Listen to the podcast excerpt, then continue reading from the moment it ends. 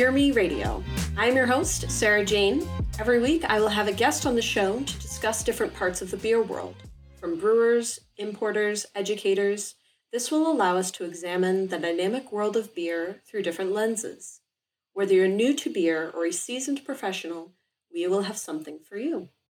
So, welcome back, everybody. I'm very excited today. I have a guest calling in um, from a little bit outside of Mexico City. We have Matias Veracruz Dutrenin.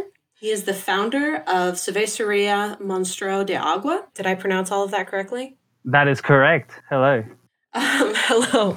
So, um, Matias, thank you so much for taking time to call in. Um, and so you're you're outside of Mexico City, correct? Uh, we're we're actually in in Mexico City, which uh, Oh, okay. to many is kind of surprising uh, because you know when you visit our brewery, uh, you feel outside the city, but we really are still within the bounds, within the legal bounds of Mexico City. Well, I've only been to Mexico City once, but from what I recall, it is massive. yeah, it's definitely a big city. So I want to get into all kinds of things about your beer because you're making a really cool, fun product. And for those of you who listened uh, to our previous episode, um, you are being imported by B. United. Um, so this is a product that you can find throughout the US. But um, I want to start with you, actually. Can you tell the listeners a little bit about yourself, your background, how you got into beer? Yeah, sure. I guess I got into beer how how many people, uh, how many enthusiasts, which was basically I, I was very drawn. Uh, I remember I was doing a, a short trip in Europe uh, around 12 years ago, and I stayed a couple nights with a with a friend of my cousins who was from Uruguay, living in Paris, and it turned out that he was making his own craft beer. He was doing his own homebrew, and at the time I didn't even like beer, but I was super impressed that you could actually make in your own house a beverage that that was sparkling. Uh, really was the gas that captured my first interest in beer. So when I Yeast got back from that trip, yeah, exactly. Um, and when and when I got back to Mexico from that trip, uh, the first thing I did was okay, I'm gonna go find a, a homebrew kit. You know, at the time I, I had really had no understanding whatsoever of fermentation in general. Uh, at the time, I remember I associated fermentation with with with rotting. Like to me, they were similar concepts. And I found a kit. It was really difficult to do. Uh, at the time, it was very hard to find any ingredients for making beer in Mexico. Uh, but eventually got my hands on some in a very shady way. Uh, I mean, it was all legal. I bought it off uh, basically like an eBay kind of a page, but you know, I had to go to like these this guy's apartment to pick it up, and it was all like very weird and very you know it, it was just strange. You know I, I was like when you when you think about what these ingredients actually are you would think you could buy them anywhere right? Uh, it's just barley and, and hops. So you know that's how I, I got interested in the concept of making beer. Uh, I, I guess I skipped a little bit about me. So I'm, I'm from Mexico City myself. Uh, I may have a, a, a weird accent and, and generally I, I mentioned that straight off which is I, I grew up in England. I, I lived there for four years when I was very young so that kind of that's where I learned my English, and then I came back to Mexico. So I lived there from seven to eleven. Came back to Mexico, uh, and then went to a kind of a bicultural school here in Mexico. So so I kept my English, but the accent has gone kind of. Uh, for some people, it's hard to catch exactly where it's from. Um, so that's my earlier years. Uh, I studied economics and math uh, at at university, and then I went to UCLA to do my my. Well, I, I was studying for my PhD there. Uh, right when I got into making beer, so you know those two things came together, and and now I I'm a full time brewer. I well you know not a brewer. I'm a, well. I have this company. I have Monster Agua. I'm the I'm the founder and one of the founders and CEO. Uh, and I've been doing that for the last basically the last nine years of my life. It's been it's been it's been a ride, and now I can say that I really do like beer. Uh, it's not. I'm not just attracted by the gas. not just not just the uh, the fermentation process. Right. So how did how did this brewery come to be? You're you're part of a, a pretty cool collective. Yeah, exactly. So I guess towards the end of uh, 2011, uh, we were getting. Cl- uh, I was at university uh, here in Mexico City at ITAM, and I had several friends. Well, we I had my friends from university that also became really good friends from many of my other friends that didn't come to the same university as me, uh, from my high school mm-hmm. friends, and we were now kind of like a big group of friends. But we all kind of had this feeling, especially me, that when we finished university, even if we weren't going to the same universities, life would lead us down paths that would probably lead us away from each other. And I started to feel a lot of nostalgia, and we talked about how we could find a way that we could kind of stick together. So we decided to create a, a collective uh, mm-hmm. called Colectivo mm-hmm. Axolote, uh, from which we could collaborate on our personal projects. Uh, at that time, I had made beer twice in my life, so we could say I had that hobby. And we were brainstorming about all the different projects we could collaborate on. And originally, we really wanted to work on mostly like hydroponic, like growing herbs, vegetables, fruit hydroponically, buying a huge plot of land where we could start working and growing stuff, and, and from there develop other projects. And one of those other projects we mentioned we could carry out was making beer. Uh, fast forward in time, and basically, um, I mean, I took it really seriously. And for the first six years, it's really the only project we actually collaborated on. I remember okay. we, we had a first meeting uh, at, at, at, the end of the year uh, in December, and I remember flying back. I, I, I'd, I was already in LA. Uh, I was just starting my PhD. I was in my first quarter, uh, or actually just finished uh, my first quarter. And um, and on the flight back, I remember I was like reading, like, but with a lot of detail, uh, John Palmer's book on how to brew, and designed our, our first recipe, which is really the, the first beer we started selling, and it's our most selling beer, which is uh, Blanca de Maguey. So that's kind of how it and all started. That, that's the beer with citrus and coriander? Exactly. It's an agave white ale uh, made with mm-hmm. uh, agave sap, uh, orange, bitter orange zest, and coriander seed. Okay. So you had mentioned a little bit ago that the name of your collective, Axolote, Axolotl, I'm so sorry. Axolotl. No, no, it's Axolote is actually um, correct. They, they, they're both correct. I'll explain why. Oh, okay. But why is why is the that salamander, the little sea creature, why is that significant? Right. So uh, I guess a, a, an important point to point out about the collective is that yes, we wanted to stay together, but the focus of our productive projects, because really we, the intention was that we were going to do productive projects with this collective was that really our main goal was we wanted to work with farmers in specifically we were interested in, in helping them develop capacities. So in, in small farmer capacity building and empowerment. I mean that that's relevant because at the beginning we really chose this salamander the mexican salamander which in aztec or nahuatl which is the aztec language is called axolotl and it literally means water monster. The composition of the word axolotl is actually atl, which is one word, it means water, and xolotl, which means dog, monster, and a couple other things we we chose uh, this salamander as a symbol because the Mexican salamander, uh, and and it, and it really is different to all other salamanders. It's a species that you can only find in Mexico City, and it has the particularity that it remains in its infant stage for all its life, and that's why it has this crest coming out of its head. It's uh, that crest. All salamanders have it when they're uh, living in the water, but salamanders, all other mm-hmm. varieties mm-hmm. of salamanders, eventually leave the water and become just regular salamanders. Whereas the one from Mexico City never abandons this infant stage. So that's one interesting thing. And it's one thing that always called the attention of, of the Aztecs.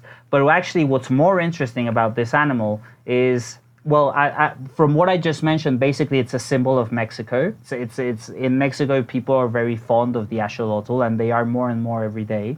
But then it's also a, a symbol of sustainability. For an ironic reason, it's a symbol of sustainability because it's an endangered species.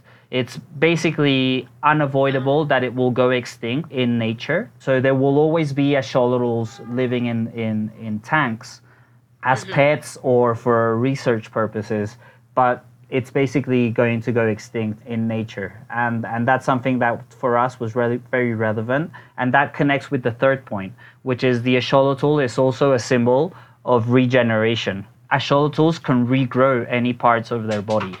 So if you cut its arm off, it'll grow back. That's surprising enough. It's more than a lizard can do. But then if you Oh, if you cut a piece of its lung, its brain, its heart, it will regrow those too.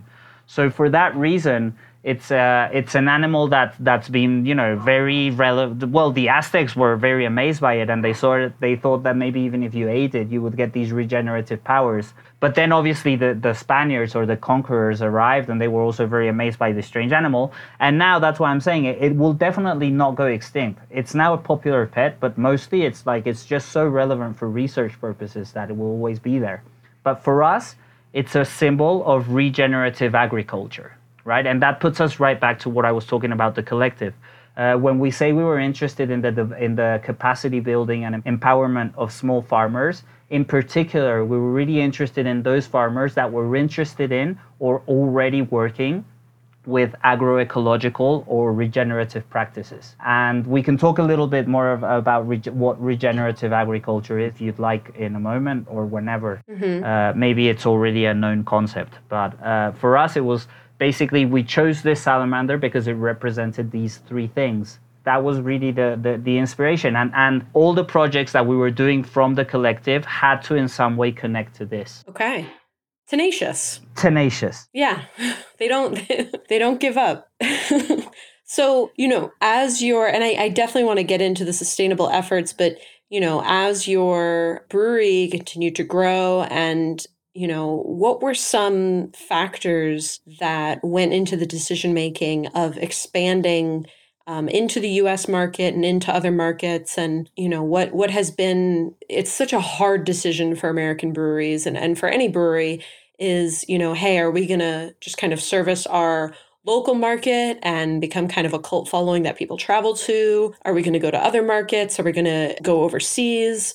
You know, it's there's a lot of questions, a lot of factors that go into those kinds of decisions. So what were what were some of the the factors that helped you to kind of figure out where your brand would go? So, I mean, certainly, uh, th- th- there's many things to consider here. Uh, all, I mean, everything you're saying makes perfect sense, uh, but we got to think about how what the Mexican beer scene is, uh, and basically, it's I would say at least 20 years behind, right? Or or maybe not at least, but close to 20 years behind. Uh, and I don't say it in a negative way. In just it's what it is, right? The the big craft beer movement in the world really, I would say, started in the USA. Uh, I mean, the modern car- craft beer movement.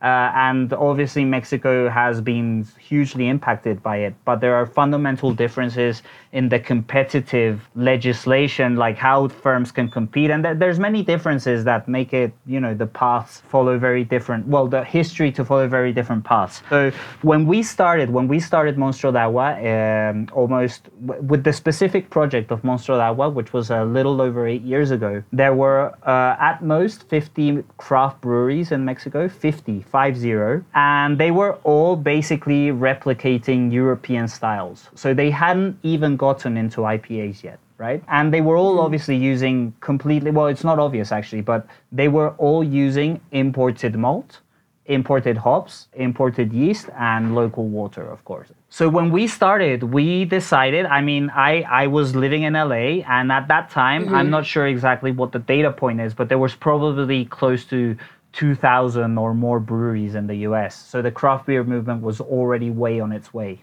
right? And IPAs were a big thing, and actually you could sense how how breweries were going to start going into uh, different directions uh, from the typical IPA and starting to go more toward uh, flavor and aroma hops, hop additions, and kind of leaving behind like the typical West Coast IPA, let's say.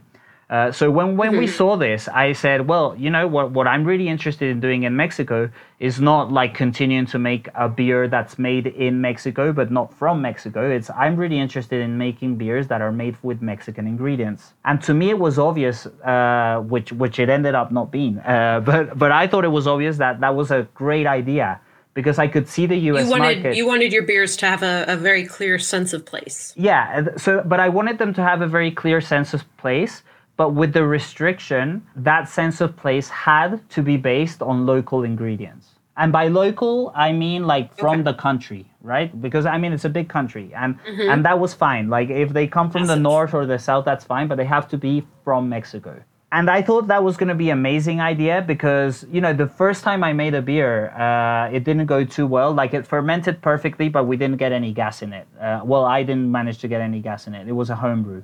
Second time, I understood mm. right before I brewed the beer. I was like, why the hell can I get the gas in it? So I, you know, I read like I tried to go a little deeper into it, and that was when I finally understood that all that yeast does is convert sugar into alcohol. Well, it does other stuff, but fundamentally that's its role, right?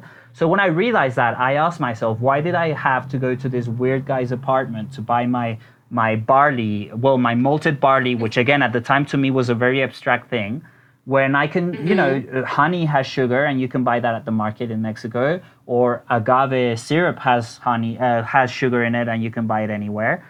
Uh, so you know, I, that that kind of inspired me. I was like, I want to go buy my ingredients at the market.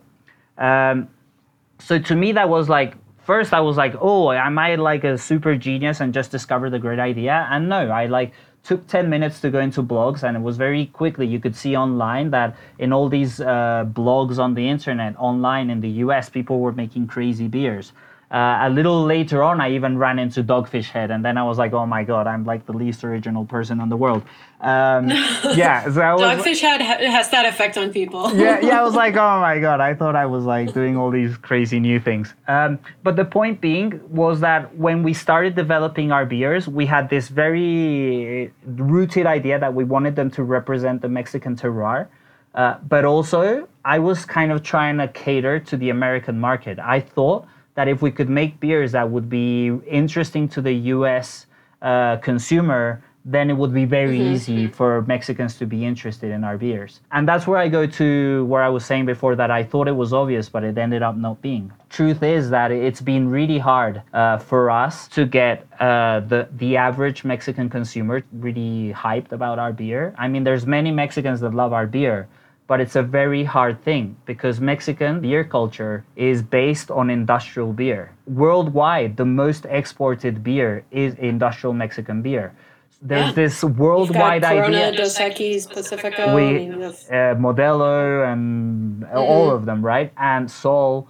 And, and there's this generalized idea, and it's very rooted in Mexico, that Mexican industrial beer is amazing. Like that it's the best quality beer in the world. Mexicans think that their their industrial beer is amazing, and not only do they think it's amazing, but it's super cheap. So as a craft beer producer, you're competing against a culture that is completely opposite to what the, the product you're offering. You're offering flavors, and for sure, you're offering a product that's more expensive, and that meets a lot of resistance. And mm-hmm. so you know, uh, we started you know feeding off of basically craft beer enthusiasts who had already developed the flavor, you know, the flavor. They developed interest for new flavors, right? Uh, so they've gone yeah. from like you know from the typical industrial beer to maybe a brown ale, and then they were like, oh, you know. So and again, uh, they hadn't even tried IPAs at this time. So so so it, it was really hard. And today, to the day, like we, we're definitely way more positioned uh, in people's minds than we were eight years ago, and it's still very hard and we still get all the time like this idea that oh i love this beer but it's a little expensive and and it's something we're fighting consumers against all the time and that takes to your question and, and it was a big introduction but we've always wanted to export uh, but really uh, B. United found us in mexico uh, and they, they seemed really interested in our product and they seemed to really understand this idea that I've been saying about that we didn't just want to make beer in Mexico, but we really wanted to represent the Mexican terroir. And there really is today, there are over uh, 1,200 breweries in Mexico, right? So it's been a huge growth. Uh, there's about yeah. 8,000 in, in the US, you know. So my rule of thumb is if you divide by three, you get somewhere close to what, what the Mexican market size is relative to the US. So, you know, I think there's still space for another 2,000 breweries at least in Mexico. Yeah. But, you know, there's 1,200, and it's still the same truth that basically all Mexican craft beer is made with imported ingredients. Of our beers, we over 50% of our ingredients are grown in Mexico. Even today, we're still like a very unique brewery, and we're definitely having a, a better time at, at selling our beer in Mexico because consumers are well there's more craft beer consumers so that's helping. And then restaurants where the chefs are really interested in in traceability of their ingredients are mm-hmm. actually really interested in our beer because we're not just offering authentic flavors but we're also offering traceability. You know we know where, where our agave comes from. We know where our orange comes from. We know where our barley comes from you know and we, we're in contact with our producers and that's something uh, that chefs are very interested in and, and a growing number of them each time right? Uh, it's kind of a yeah. uh, something that's becoming. But in the us uh, when B. United found us you know they saw all these things like the chef see in our beers and they thought that that was perfect for the US market because again most breweries in Mexico they're not just using imported ingredients but they're also basically replicating imported styles. So they were like we, we're not interested in, in importing a Mexican West Coast IPA right? I mean if we if you want a mm-hmm. good IPA you better buy one that was brewed locally. It's going to be way more fresh so they were really interested in all these different ingredients we are using. And it turns out that it seems like that it's working well. Like the, the US consumers are much more excited about our beers in some sense that, that, than Mexicans. On average, I insist, there's many Mexicans mm-hmm. that love our beers, but the US average consumer understands our product better from the get go. Yeah, I mean, you all, I mean, you've created beers with ingredients definitely local to where you are, but also deeply, deeply rooted in Mexican cuisine. I mean, you're using agave, you're using blue corn, you've got the citrus. I mean, you're you're definitely honing in on those roots and, you know, those really key ingredients to the cuisine. Now, something else that I that I know that, you know, a lot of American consumers really value is sustainability, and this is a huge pillar for you all. Definitely. Our first introduction to the US market was, you know, right when the pandemic was starting. So obviously that wasn't great. Uh, but even so, it, has been going well, and I think that that's that. Right now, we're still really riding on the interesting flavors we have to show, but I don't feel like uh, people have a, a, good sense of all our sustainability efforts, uh, and that's something we're going to try and and improve our communication uh, so that people can really see. Because I think what we're doing as far as uh, our sustainability efforts is really uh, quite unique, not just for the Mexican market, but for the world market. Uh, and that takes to this idea of regeneration.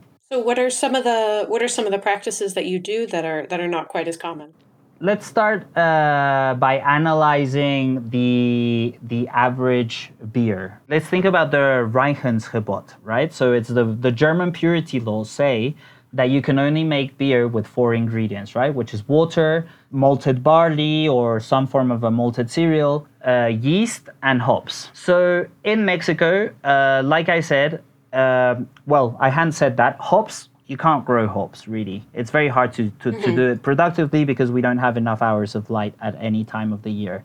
Yeast, of course, you can grow yeast, although no one's really doing it commercially. Uh, water you can for sure get, but that's you know obvious. And then malt. So like, why can't a craft brewery get malt in Mexico? Uh, that's actually an interesting question because you know there's a lot of beer being made here, and that's the thing. There's over 350 hectares that are being used to produce barley in Mexico, and all that barley is then transformed into malt. But the way in which that is done is there's a big accumulator uh, and this accumulator, it's, it's basically a huge warehouse that receives all the producers, and this accumulator will select the barley that is apt for brewing, for malting, and all the other barley will be used to feed uh, cows or, or pigs or, or, or, chickens, right?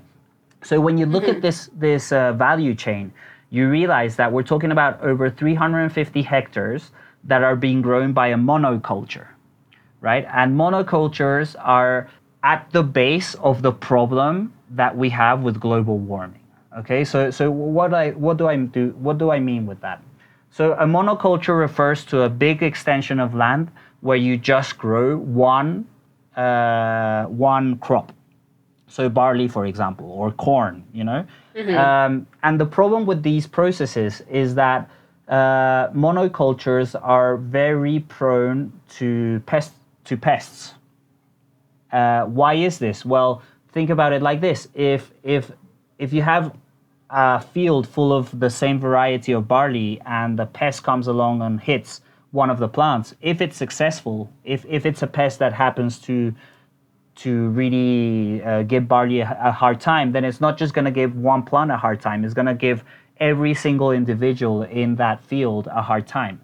So that generates. And this is and this is incredibly damaging to the soil as well. Of course. So there's a big pressure there in monocultures to use pesticides, right? Because they're mm-hmm. you know these these monocultures are weak. So you use the the pesticides. The pesticides are you know usually it's called Roundup, and these are obviously made with very cancerogenious chemicals. Uh, glyphosate is the fundamental one there uh, in, in Roundup. And it's very detrimental to soil. So when you use these pesticides, you're not just killing these pests or weeds, but you're also killing all the microorganisms that give Earth life. And when Earth is alive, it has the capacity to sequester carbon. When earth becomes dust, which is what, what happens when you when you use pesticides and then you do tilling and then you use pesticides again and you do tilling again. When you repeat this process over and over again, you're eventually stripping all the earth, not just of its minerals, but of its life. And you're turning fertile mm-hmm. soil into dust, and dust cannot sequester carbon. So right now there's a very scary data that says that at the rate so business as usual at the rate at which we are desertifying the planet, and by desertifying I mean turning fertile soil into dust, we have 60 years left of fertile soil in the planet, right? Mm. And and, and yep. less less so each time, right? Um, mm-hmm. But what's interesting is is the is the opposite, which is if we increase the amount of fertile soil there is on on the planet at a rate of 0.41% every year, it would take 30 years for us to have sequestered all of the human race's CO2 legacy. All of the CO2 that we have emitted as a race, as the human race, would be in the ground mm-hmm. in 30 years if we did this. So this goes back to re- so what do I mean by regenerative uh, agriculture? Regenerative agriculture refers to production of food, but in a way that instead of desertifying the soil, you're creating or fortifying or regenerating the soil. So, how is this done? First, not growing from monocultures, right? But if you make beer with just those four ingredients we just talked about, there's no way out of this. You're always going to have to be depending on monocultures, or maybe not from monocultures. You may be, be able to get your barley from a place that doesn't grow it in a monoculture, but then it's going to be way more expensive, right? So there really all the pressures there are for these uh, for barley to be grown in monocultures. So the way we looked at it is, well, we're living in Mexico, which is one of the most biodiverse regions of the world. It's also mm-hmm. one of the most diverse regions of the world culturally speaking. And the intersection of this, these two just amplify the effect. The more diverse a region is culturally, the more diverse it tends to be biologically speaking, right? Uh, so we said, how can we be making a Mexican beer that just has these four ingredients? If we want to maintain the Mexican diversity, then we got to foster and use the Mexican diversity. And that's why over the last five years, we've developed over 100 styles of beer that showcase over 100 ingredients that are grown in Me- Mexico with re- regenerative practices and basically where our ingredients come from. And with the barley, we're working on that, and I can go a little bit into that in a minute. But uh, with all the other stuff, so our oranges, our coriander, all these other, well, we use a ton of ingredients. In the beers we have available in the US, we use prickly pear, we use agave, we use uh, the orange, we use uh, lemon balm, we use ginger, we use uh, lemongrass, and all these ingredients are coming from edible forests.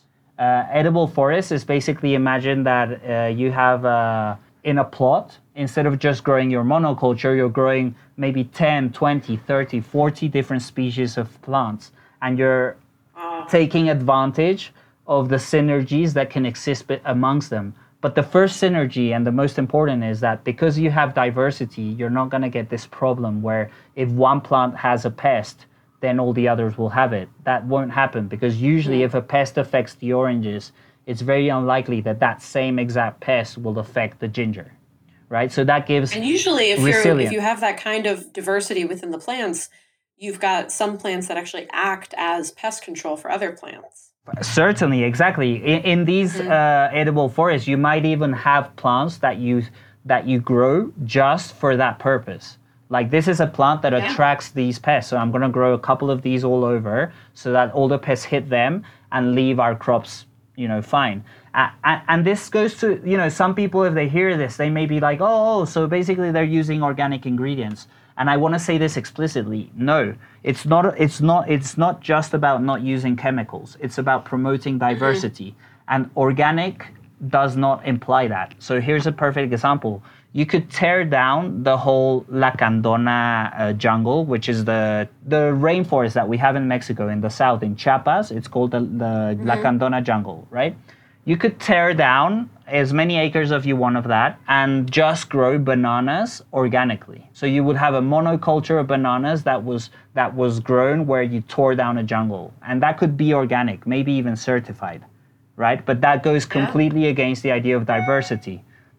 And, mm-hmm. and that's you know a, a, point that I think is important in making. It's yes, we, we're looking for ingredients that that are not grown with pesticides or with fertilizers, chemical fertilizers and pesticides, but also that are promoting diversity.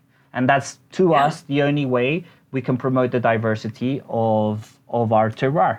Not just use it, but and promote it. My, I, I, would be remiss if I didn't mention this. Uh, listeners out there, if you are interested in biodiversity and especially biodynamic agriculture, pick up anything by Rudolf Steiner, a uh, philosopher who kind of pioneered the the biodynamic agriculture works, it's definitely definitely worth a, a look. Definitely worth a look. And whilst you're at it, I'll also mention uh, that it's worth it. There's a documentary. Uh, it was available on Netflix. I'm guessing it still is, called "Kiss the Ground." Mm-hmm.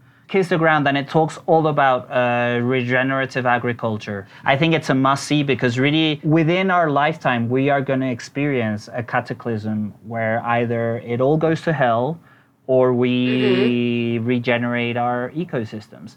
And that takes us back to the axolotl, right? Uh, the axolotl, mm-hmm. many people think it's think it's going extinct because the locals eat it or something here in Mexico.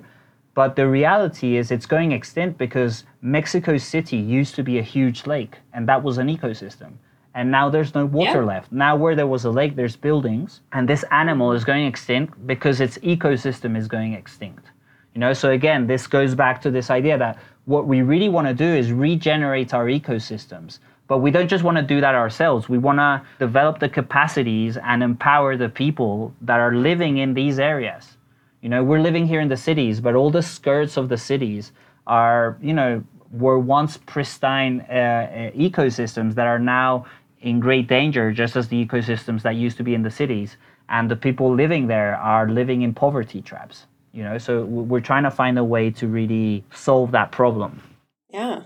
No for sure. And we're we're coming close to time here but uh, for those of you listening definitely where you can uh, check out your market um, for this beer you know as you can hear it has an amazing story and you know definitely check out um, kiss the ground I've, I've seen bits and pieces of it and it is really impactful Matthias, thank you so much for taking the time. I really appreciate it. No, I, I, I thank you for, for taking the time to uh, listening to all the stuff we're doing and sharing with the public. Uh, we're really excited to be uh, in the US. We've received great feedback from people there and also people coming here uh, to Mexico where they try our beer here and just cheering us on all the time. And we're really grateful for that. Yes, go to Mexico. If there is anything you take away from this show, go to Mexico. Some of the most amazing, stunning cities in the world are in Mexico. I I can't I can't preach that enough. go to Puebla, go to Oaxaca, go to Mexico City, go to Mexico. yeah, there, there, there's great food. I, I would say if there's something you take from the show is come to Mexico, but if you can't, then buy Monstruo de Agua. Or even if you can, uh, and you'll get to taste the, the flavors of, of this Mexican terroir um, which are really, really yes. quite something.